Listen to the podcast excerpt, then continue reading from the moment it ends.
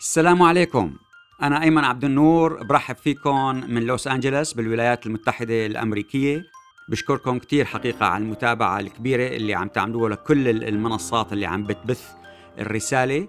وبتمنى أيضا أنه آه، نعمل كلنا موقف أنه ما توقف النسخة اللي عم توصلنا عنا نرسلها لكل اللي بنعرفهم الأصدقاء والأهل والناس اللي نحن مشتركين معهم عبر وسائل التواصل الاجتماعي. وحتى للمصنفين موالين أو رماديين. يعني خلي هن كمان يطلعوا لأنه هي تتضمن فقط معلومات مدققة صحيحة. خلي هن يحلوا هالمعلومات ويقرروا الموقف اللي بدهم اياه، نحن بهمنا كسوريين إنه نكون على الأقل مشتركين بمعلومات صحيحة. وبناء عليها يكون في هناك تقارب بين الجميع لنقدر نكون عامل ضاغط ونفرض الأجندة السورية اللي هي في مصلحة الشعب السوري على المجتمع الدولي، خاصة الآن الموضوع يعني الموضوع الساعة اللي هو موضوع فتح المعابر. رح يكون بعد كم يوم بمجلس الأمن الدولي التصويت أه سواء أه على فتح معابر جديدة أو فقط التمديد للمعبر الحالي الموجود باب الهوى أو إلغاء المرور عبر معبر باب الهوى مع تركيا. وبالتالي كل أحد هذه المواقف سوف يرتب عليه تداعيات آه، أخرى مختلفة. آه، يعني قد تصل إلى مرتبة إنه في بعض آه، لوحوا الدول آه، إنه ممكن يكون بقى هن يشرفوا بشكل مباشر على إيجاد اليات توصل المساعدات لأهلنا في الداخل السوري وباساليب تضمن وصولها إلى مستحقيها وبالتالي بعيدا عن الأسلوب اللي عم تتبعه الأمم المتحدة واللي عم بتسلم بالمعبر تبع باب الهواء بتدخل هي بتدخل حوالي ألف شاحنة باليوم. تعبر لكن في المناطق الأخرى اللي رايد النظام أنه هو يستلم عبر مؤسساته وبالتالي بيتم ضياع 40-50% منها سرقة أو توزيع على غير مستحقيها وعلى الموالين وعلى توزيعها على الجيش التابع للنظام. وهذا كله مخالف أصلا للأمم المتحدة والهدف الأساسي من إرسال المساعدات لأنه في جزء مخصص للموالين، في جزء مخصص للمحتاجين في مناطق النظام وبتدفع الولايات المتحدة هذا المبلغ للمساعدات اللي هن عم توصلهم وعم بياكلوا ويشربوا منها وبعد ذلك بيقوموا بيطلعوا وبيسبوا وبينتقدوا الولايات المتحدة. فاذا ضمن هذا المناخ العام اللي خلينا نشوف شو الموقف السوري. الموقف السوري النظامي عمله السفير بسام صباغ اللي هو مندوب بالأمم المتحدة بنيويورك. قال إنه هي زياره زيارة سفيرة أمريكا في الأمم المتحدة ليندا جرينفيلد اللي زارت فيها معبر باب الهوى من الجانب التركي. قال إنه هي مثلها مثل اللي قبلها وهدفه فقط استعراض إعلامي وإنه الولايات المتحدة وحلفاءها الغربيين لسه ما عم بيدركوا ولا عم بيفهموا إنه الشروط الموجودة في المنطقة اختلفت وبالتالي هن بيتميزوا بعدم واقعية سياسية وإنه ما زالوا بيعيشوا بأوهام الماضي. أيضا عم بيقول إنه انت أصلا أنتم يا أمم متحدة ما عندكم ويا أمريكا ما عندكم آلية شفافة وغير محايدة لأنه أنتم عم تسمحوا إنه تدخل هالمساعدات اللي هن عبر باب الهوى لكن ممكن تاخذها تستولي عليها التنظيمات الإرهابية وتوزعها مثل ما بدها من أجل تشتري الولاءات. هلأ الرد عليه كان من خلال الخارجية ومن خلال المؤتمر الصحفي اللي عملته السفيرة ليندا جرينفيلد حقيقة. وكان واضح الرد أنه نحن مساعدة الناس والشعب السوري والوقوف معه واللي هن تحت خط الفقر والناس عايشين بالخيام. وأوضحت كل ذلك بدقة الموضوع. آه، في محاولات من الروس أيضا إنه الابتزاز إنه نحن بنصوت إذا لفتح المعابر لكن بتخففوا تطبيق قانون قيصر. لكن بالمقابل هن هل عم بيخاطروا إنه إذا امتنعت أمريكا وأوروبا تمرق المساعدات عبر الأمم المتحدة وبالتالي بالاتفاق مع تركيا تمررها لمناطق الشمال الغربي والشمال يعني الشمال الغربي في سوريا وممكن تتفق مع كردستان العراق وبالتالي تفوت أيضا لمناطق شمال شرق سوريا. فبالتالي آه، بيكون ما عاد اللي تضرر هو الموالين للنظام لأنه هن جزء كبير من المساعدات واللي عم توصلون هي من أوروبا ومن أمريكا. فبالتالي هل بتخاطر روسيا بهيك شيء فلنشوف هلا بعد كم يوم شو اللي بده يصير. الموقف الأقوى حقيقة والأقسى اللي اجى اجى من الكونغرس الأمريكي في في غرفتيه مجلس النواب ومجلس الشيوخ من قبل أكبر أربع أشخاص اللي هن رئيس لجنة الشيوخ. في رئيس لجنة العلاقات الخارجية في مجلس الشيوخ من الحزب الجمهوري والديمقراطي ورئيس لجنة العلاقات الخارجية في مجلس النواب من رئيس من الجانب الجمهوري ومن الجانب الديمقراطي. الأربعة بعثوا رسالة لوزير الخارجية أنتوني بلينكن وعم ينتقدوا فيها النظام بشكل شديد بتعابير غير مسبوقة قالوا له إنه الأسد هو قاتل ونظامه مجرم. ذكروها مرتين وإنه الفظائع الفظائع الروسية والإيرانية وجرائمها في روسيا ما لازم نسمح فيها يعني حكي حكي بتوصيف دقيق عم بيحكوه. قالوا لازم تضغط يا السيد وزير الخارجية من أجل استمرار السماح بمعبر باب الهواء وتفتح معبر باب السلامة واليعروبية. تنفيذ قانون قيصر كامل أيضا التصدي لمحاولات روسيا تدوير النظام وإعادة تأهيله وتأمين أموال لاعاده الاعمار من قبل الدول العربية. أيضا طلبوا أنه يتم التأكيد على أنه الحل السياسي بيتم فقط قرار مجلس الأمن الدولي 22 54 وأنه لا يمكن التعاون مع نظام المجرم بشار الأسد. اذا حكي كبير لكن حقيقه حتى نكون عمليين يعني سياسيين ويعني نطلع على الواقع. نفس هذول الأشخاص اللي وقعوا على مثل هذه الرسالة الشديدة اللهجة حقيقة والقوية التعابير. شوفوا مثلا قبل كم يوم ب 26 الشهر الماضي آه شو صار؟ بمجلس الشيوخ آه رفضوا آه مسودة قانون. كان بدها تمنع إنه أمريكا تلتزم بقرار صندوق النقد الدولي الموجود في واشنطن إنه تعطي 900 مليون دولار قرض للنظام السوري رغم إنه المصرف المركزي السوري على على قائمة العقوبات وإنه تعطي أيضا 3 مليارات ونص لإيران. فرغم إنه إيران أيضا على قائمة العقوبات فشل مجلس الشيوخ إنه يقرها وأحد السيد السيناتور بوب منينديز اللي هو أيضا يعني بيحضر اجتماعات الجالية السورية هو صوت آه إنه مع إنه آه يعطوا القروض. وبالتالي آه حقيقة قد يكون العامل الإيراني هو السبب لأنه يبدو واضح إنه كل أعضاء الحزب الديمقراطي في مجلس الشيوخ بالكامل وافقوا على أنه يعطوا القروض بما ما يعني أنه الإدارة الأمريكية والرئيس بايدن ضغط عليهم خلال إدارة الحزب الديمقراطي بشكل قاسي من أجل الاتفاق النووي مع إيران وبالتالي مرأت سوريا للأسف تحت هذا البند لأنه القرار كان بده يمنع إعطاء القروض للصين وسوريا وإيران. وبالتالي آه هذا اللي صار فالآن رح يعطوا قرض آه أمريكا تصوروا للنظام السوري وللمصرف المركزي السوري 900 مليون دولار بفائدة شبه صفرية يعني نص آه بالمية يعني خمسة بالألف. فهذا حتى نكون واقعيين شو اللي عم بيصير كيف دهاليز وسراديب السياسة الدولية بتمشي. هلا سوريا خليني أكد لكم إنه موجودة. هذا هذا الخبر ما موجود بأي وسيلة إعلام. أنا قادر إنه أكد لكم إنه سوريا موجودة على الأجندة تبع الرئيسين بوتين وبايدن. قبل ذلك آه، ب 14 الشهر أيضا بعد كم يوم في بروكسل العاصمة البلجيكية رح يلتقي الرئيس التركي والأمريكي آه، على هامش آه، اجتماع زعماء الناتو وأيضا رح يناقشوا القضية السورية. وفد وزارة الخارجية التركي اجتمع آه، مع آه، المسؤولين الكبار أصلا في في الحكومة التركية اجتمعوا مع نظرائهم الأمريكان وأيضا أرسلوا وفد بمعاون الوزير الخارجية التركي راح على موسكو ليناقش معهم التفاصيل. وبالتالي بالإجتماع راح يعرضوا تعاون كامل جدا تركي آه، غير مشروط وهذا يشكر عليه. الأجندة تقول أنه هناك تعاون غير مشروط داعم لكل ما يمكن أن يحقق مطالب الشعب السوري والمعارضة السورية.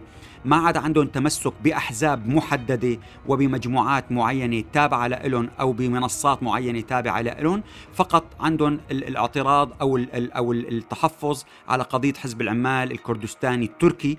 اللي هو مصنف في تركيا وفي الولايات المتحدة كحزب إرهابي، فاذا هذا هو رح ياخذ الرئيس بايدن هذا المعلومات من ب 14 الشهر بينتقل بعد بيومين 16 الشهر لجنيف ليقابل بهذه المعلومات مع نظيره الروسي بوتين ويتناقشوا. القضية السورية موجودة أنا بأكد لكم إياها. في عدد من النقاط موجودة.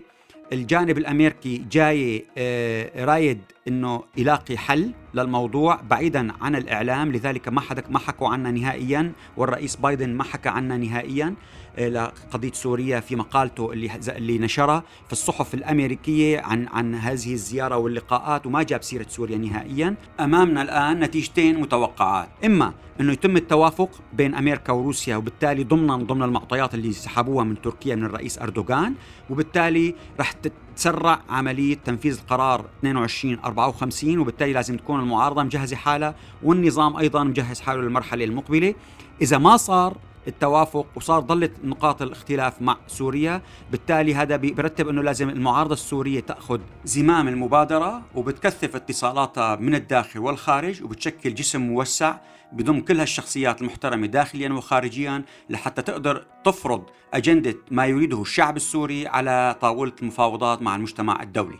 خلينا نتذكر الرئيس بايدن ما همه إنه يركض وراء دعم شركات أو مجموعات لابيست في واشنطن لأنه ما بقى خلاص هي آخر مرة اخر يعني ما بقى يترشح بعد هيك. وبالتالي هذا أكبر منصب أصلا رح يوصل له. ما بقى راكد ورا منصب أكبر بالمستقبل. الشيء اللي عم بيعيق هو وضعه يعني إنه وضعه اللي بسبب السن وبالتالي بيسمع كثير من المستشارين. في جزء من المستشارين حقيقة بيفهموا الوضع الشعب السوري فلكن ال ال ال كلنا نؤمن أن الرئيس بايدن بالقلب رايد يحط اسمه بالتاريخ إنه هو رئيس عمل تحولات جذرية سواء داخل سوري داخل داخل الولايات المتحدة آسف أو آه، في السياسة الخارجية. ونتأمل إنه تكون سوريا أحد هذه الملفات اللي يستطيع حسمها. أيضا آه، الموضوع الثاني اللي اثار لغط كبير حقيقة هو وضع سوريا آه، في المجلس التنفيذي لمنظمة الصحة العالمية لمدة ثلاث سنين. خلونا نحكي شوي. اللي إجوا هن حقيقة آه، عن دائرة الشرق البحر المتوسط المكتب الإقليمي لمنظمة الصحة العالمية في 21 دولة. تم اختيار اثنين منهم اللي هن سوريا وأفغانستان للمجلس التنفيذي. كل ثلاث سنين بغيروا هالاثنين. هلأ سوريا كان جاي تقريبا دورة لأنه اللي الموجودين الأعضاء الثانيين كان اجى دورهم بالثلاث سنين اللي قبلها والثلاثه اللي قبلها والثلاثه اللي قبلها وهيك وكانت هي نائبة رئيس المكتب الإقليمي. هلأ هون المشكلة فيها. حقيقة وقت اللي بتكون أنت نائب رئيس المكتب الإقليمي فهذا السبب اللي أعطاهم يعني عامل ليفرج أو إنه سيطرة على المكتب الإقليمي بدمشق ويسيطروا يغيروا له قراراته ويخليهم يلعبوا فيهم مثل ما بدهم لأنه ممكن يتدخلوا بتعيين السفيرة تبع ال WHO وعدم الموافقة عليه. هلا المكتب الحالي اللي استلموه المنصب بيتدخل أصلا بتعيين المدير العام الكبير لمنظمة الصحة العالمية ومن خلاله ممكن يضغطوا على المديرة بدمشق وهكذا ويتدخلوا بسياساتها. حقيقة هون المشكلة بسبب أنه اعتماد أنه الأمم المتحدة أن ممثل حكومة الجمهورية العربية السورية هو سفير بش نظام بشار الأسد. هون اللي عم تولد كل هذه المشاكل. وحقيقة الدكتور آه، يعني محمد آه، كتوب كتب مقال جدا مهم عن القضية هي وشرحها بالتفصيل أنه نسبة وصول المساعدات بعام 2015 مثلا ما كانت 10% فقط مما أرسل. كان إما تمنعه الوزارة الخارجية أو يجي يكتب وزير الصحة موافق يروح عسكري جديد على الحاجز صغير يجي يسحب المواد اللي بده إياها أو يمنع دخولها وما يرد على توقيع كل وزير الصحة وبالتالي هذا هو واقع الحقيقة العمل. يعني عطى مثال بخجل الحقيقة عطت منظمة الصحة العالمية مصاري لفرصدة أموال من أجل مساعدة حلب الشرقية والغوطة الشرقية بعد ما آه، رجعت للنظام وأخذها وخرجت منها قوات المعارضة. فضل يمطمط النظام وما يعطيهم قرار بالإعمار هنيك. ف وبالعكس حولهم بدل ما يعمروا حلب الشرقية والغوطة الشرقية راح خلاهم يصلحوا المستشفيات بحمص وبحما اللي هي كانت اللي, اللي بتخدم جيش النظام بإدلب بال 2019 وراح خدم وخلاهم يصلحوا مركز صحي على الحدود اللبنانية اللي بيعالجوا فيه جرحى حزب الله. وخلاهم لمنظمة الصحة العالمية تبعت لوزارة الدفاع تبع النظام السوري 5 مليون دولار اللي هي بنك الدم. طرحت بعض المنظمات حقيقة استخدام المادة 7 من دستور منظمة الصحة العالمية بتجميد عضوية ممثل النظام فيها لكن اجى الجواب إنه بيؤدي إلى بده تجي الحكومة السورية ووزارة الخارجية تجمد أعمال منظمة الصحة العالمية داخل كل أراضي سوريا. هلأ في ناس عم تقول خلي تجمدها لأنه فعلا ما مستنفذين كل مناطق شمال شرق سوريا وشمال غرب سوريا غير 10% فقط من حجم كل الأموال و90% مناطق النظام خلي تجمدها فكمان هذا أحد عم بيطرحه. هلا في شغلة كمان آه، تابعناها حقيقة بالإعلام. وزير الاقتصاد تبع النظام السوري محمد سامر خليل ذكر إنه ما في اتصالات رسمية مع السعودية وإنه زيارة وزير السياحة اللي كانت آه، قبل فترة هي ما إجت بدعوة من من حكومة السعودية إجت بضمن إطار منظمة السياحة العالمية. لكن في نقطة حقيقة مهمة اللي ذكرها قال إنه دولة الإمارات وجهت دعوة رسمية للنظام السوري للمشاركة بمعرض إكسبو بدبي وخصصت لوفده جناح خاص. قمنا نحن قلنا لن نتصل. اتصلنا حقيقة انه شو اللي صاير؟ قال نعم آه، بعثوا لنا دعوة لنحضر آه، إكسبو اللي بده يكون بأكتوبر آه، تشرين أول واحد الشهر يعني هذا العام بعد ما أجلوه من العام الفائت بسبب جائحة كورونا. قلنا لهم طيب يعني هل الجناح يعني مهم كويس؟ قال لسه في عنا مشكلة التمويل آه له قلنا له ما بقي وقت شو عم تعملوا أنتم قال إن إحنا كان السنة من سنتين تقريبا آه وقت اللي كان بده يفتتح ب 1 10 السنة الماضية كانوا مخصصين مبلغ بعدين تم وضعه تحت التصرف للمبلغ. قلنا لهم إيه؟ قال إيه ما عاد في مبنى ما عاد في مصاري حتى يبنوا المبنى تبع الجناح السوري. فقامت راسلت الخارجية القائم بالأعمال في السفارة الإماراتية بدمشق وقالت له ما في مصاري إذا بتبنوا لنا إياه. فيبدو حكومة الإمارات آه، يعني طبعا نشكرها لحكومة آه، دولة الإمارات إنه بنت على حسابها للجناح بدل ما حكومة حكومة نظام الأسد تبني الجناح. فقلنا لهم طيب هي بنته وخلص ليش ما ما بدكم شو المشكلة عم تحكوا عليها؟ قال احكي مع الخارجية يعني بيقولوا لك الفضايح هونيك. نحن المعلومات ما عندنا كثير موجودة. قلنا له طيب اتصلنا مع بعض الأصدقاء حقيقة في وزارة الخارجية. لك شو صاير مشان الجناح؟ قال الجناح خلاص بس المشكلة الأكبر هي داخل الجناح. قلنا له شو داخل الجناح؟ قال في التصميم الديكور التنفيذ توزيع المساحات وديكورها وتنفيذها. قلنا لهم لشو قديش بتكلف هاي القصة؟ قال نحن كلفنا السفير السوري هنيك شو اسمه؟ قال السفير غسان عباس السفير بأبو ظبي. كلفناه وبعث لنا دراسة تقييم بحدود التسعة مليون درهم. قال لنا قيم بده مصاري. قلنا له ما في مصاري لو كوزاره خارجيه نبعث لك. حاول دبرها من عندك من من من السوريين المغترفين المغتربين بالإمارات. فراح اتصل مع ال ال الناس. اللي السوريين فقالوا له نحن المصاري اللي حاطينها بدنا نحطها من أجل نخصصها من أجل انتخابات النظام اللي كانت على أساس كانت بخمس بشهر خمسة وهن كانوا راصدينها من قبل شهر شهرين لأنه عرفانين إنه الانتخابات جاية فبدهم يجيبوا الاحتفالات. يعني مثلا سامر الفوز جاب علي الديك كلفه 200 ألف دولار. فما يعني راحت المصاري كلها على على الانتخابات. ما بقى فينا نتبرع غير كم ألف كم 10000 دولار. هي ما بتعمل رقم ما في تبني 9 مليون درهم. ف آه يعني الواقع الآن هن مجمدين. طيب أنتم كلفتوا حدا قال كلفنا شركة ديكور وأعطونا اسمها وتفاصيلها وشو شو العقد وإنه عم بيتصلوا مع الناس ودخيلكم وأعطونا تمويل وكذا وإنه المصاري بدها تروح لسفر الموظفين السوريين اللي بدهم يروحوا من المؤسسات المختلفة من النظام من دمشق. وفي بخاشيت جانبية وقلنا لك يا أخي بس هذا هذا بيمثل كل سوريا بغض النظر. هذا بده ينكتب عليه اسم سوريا وبده يبقى في المستقبل باسم سوريا لازم يعبر عنا عن عن قال ما في لا في إمكانات ولا حدا عم بيتبرع من كل الموالين لأنه صرفوا المصاري. للأسف الشديد ما يجري. السيدة إلهام أحمد رئيس الهيئة التنفيذية لمجلس سوريا الإدارة الذاتية اللي بشمال شرق سوريا والمحامي عبد السلام أحمد ممثل الإدارة الذاتية بلبنان. زاروا قداسة البطريرك الكاردينال مار بشار الراعي البطريرك الماروني. حكوا له عن مشروعهم السياسي وكيف أنه هن عم بيحاولوا ينقذوا سوريا من انقسام وأنه هن داعين كل أبناء وكل مكونات سوريا بغض النظر عن التنوع الثقافي والقومي والديني أن تشارك صياغة مستقبل سوريا. آه، اللواء حسن عبد الله زادة اللي كان هو مستشاره لقاسم سليماني قتل وكان معه آه، أيضا اللواء في قوات النظام نزار عباس الفهود. آه، قتلوا في موكب عسكري شرق حمص. كان هو عبارة عن ضابط أمن منطقة السيدة زينب جنوب دمشق وبعدين صار ضابط أمن البوكمال شرق سوريا. أيضا لأول مرة بتاريخ إسرائيل بينضم حزم عربي للائتلاف الحكومي فطلعت صورة لابد وبنت اللي هن اللي بدهم يتناوبوا على رئيس الوزراء مع منصور عباس اللي هو رئيس جماعة الحركة الإسلامية بإسرائيل اللي وقع معهم الاتفاق. الدبلوماسي السوري الأستاذ بسام بربندي عمل لقاء عبر زوم بعنوان ما بعد انتخابات نظام الأسد ما هي الحسابات والمواقف الدولية؟ حاوروا فيها الأستاذ فراس علاوي اللي هو عضو المكتب الإعلامي بالهيئة السياسية الثورية لمحافظة دير الزور كان لقاء جميل ومفيد وممكن تتابعوه موجود بالإنترنت.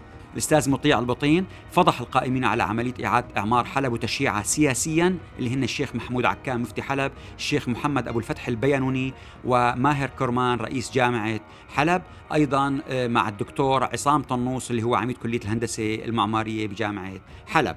الناجحون الأستاذ غسان عبود حقيقة وسع شركة الهايبر ماركت جرانديوس بالإمارات وفتح أول فرع لها بقلب العاصمة أبو ظبي ضمن احتفال كبير حضروه المسؤولين بالإمارات وأعلن في غسان عبود إنه شركة جرانديوس هي بتلتزم دائما بمعايير الاستدامة وراح يكون عندها 20 فرع قبل نهاية هذا العام. السيد حافظ محمود المحمد الشاب القبضاي البطل اللي ما عمره غير 20 سنة الملقب بمارسيلو انتقل للعب بالبرازيل وانتقل من الدور الثاني صار مع فريق بالدور الأول بعد ما كان هو لاجئ في مخيم الزعتري وعمره فقط 12 سنة عندما غادر درعا عام 2012 بعد ما طور حاله وإمكاناته وكفاءاته بنقول له ألف مبروك وتبيض الوجه. كمان عبد الله دياب آه، الشاب السوري اللي درس المعلوماتية بجامعة دمشق وخلص بال 2011 انت درب بعض الطلاب حقيقة بالجمعية العلمية المعلوماتية وبعدها انتقل إلى دبي بعدين راح لهولندا من ست سنوات واشتغل هناك بشركة Booking.com بعد ما صار انضرب قطاع السياحة بسبب كورونا قدم بقى على وظائف تصوروا عمل 113 مقابلة مع 50 شركة من العالم. هذا هذا أنتم هذا مثال أنتم الشاب السوري لكل الناس اللي عم عم تسمعوني الآن من الشباب. شمال شرق سوريا شمال غرب سوريا بالمخيمات بكل مناطق سوريا. هدول الناس مبدعين الشباب. ثقوا بإمكانياتكم بطاقاتكم بجيناتكم. التاريخ موجود فيها. 113 مقابلة ما انهار وما صار معه يأس وما نزل على الشوارع وما طلب مساعدات من ناس وما بلش ما نزل على الشوارع عم بيشحت باسم سوريا ويعمل حاله إنه هي جوازي السوري please شحدوني. لا. ضل مصمم وضل يعمل المقابلات لحتى استلم الآن المدير الهندسي بقسم موثوقية المواقع والنظم بجوجل. بنقول له ألف مبروك وشكرا لاستماعكم.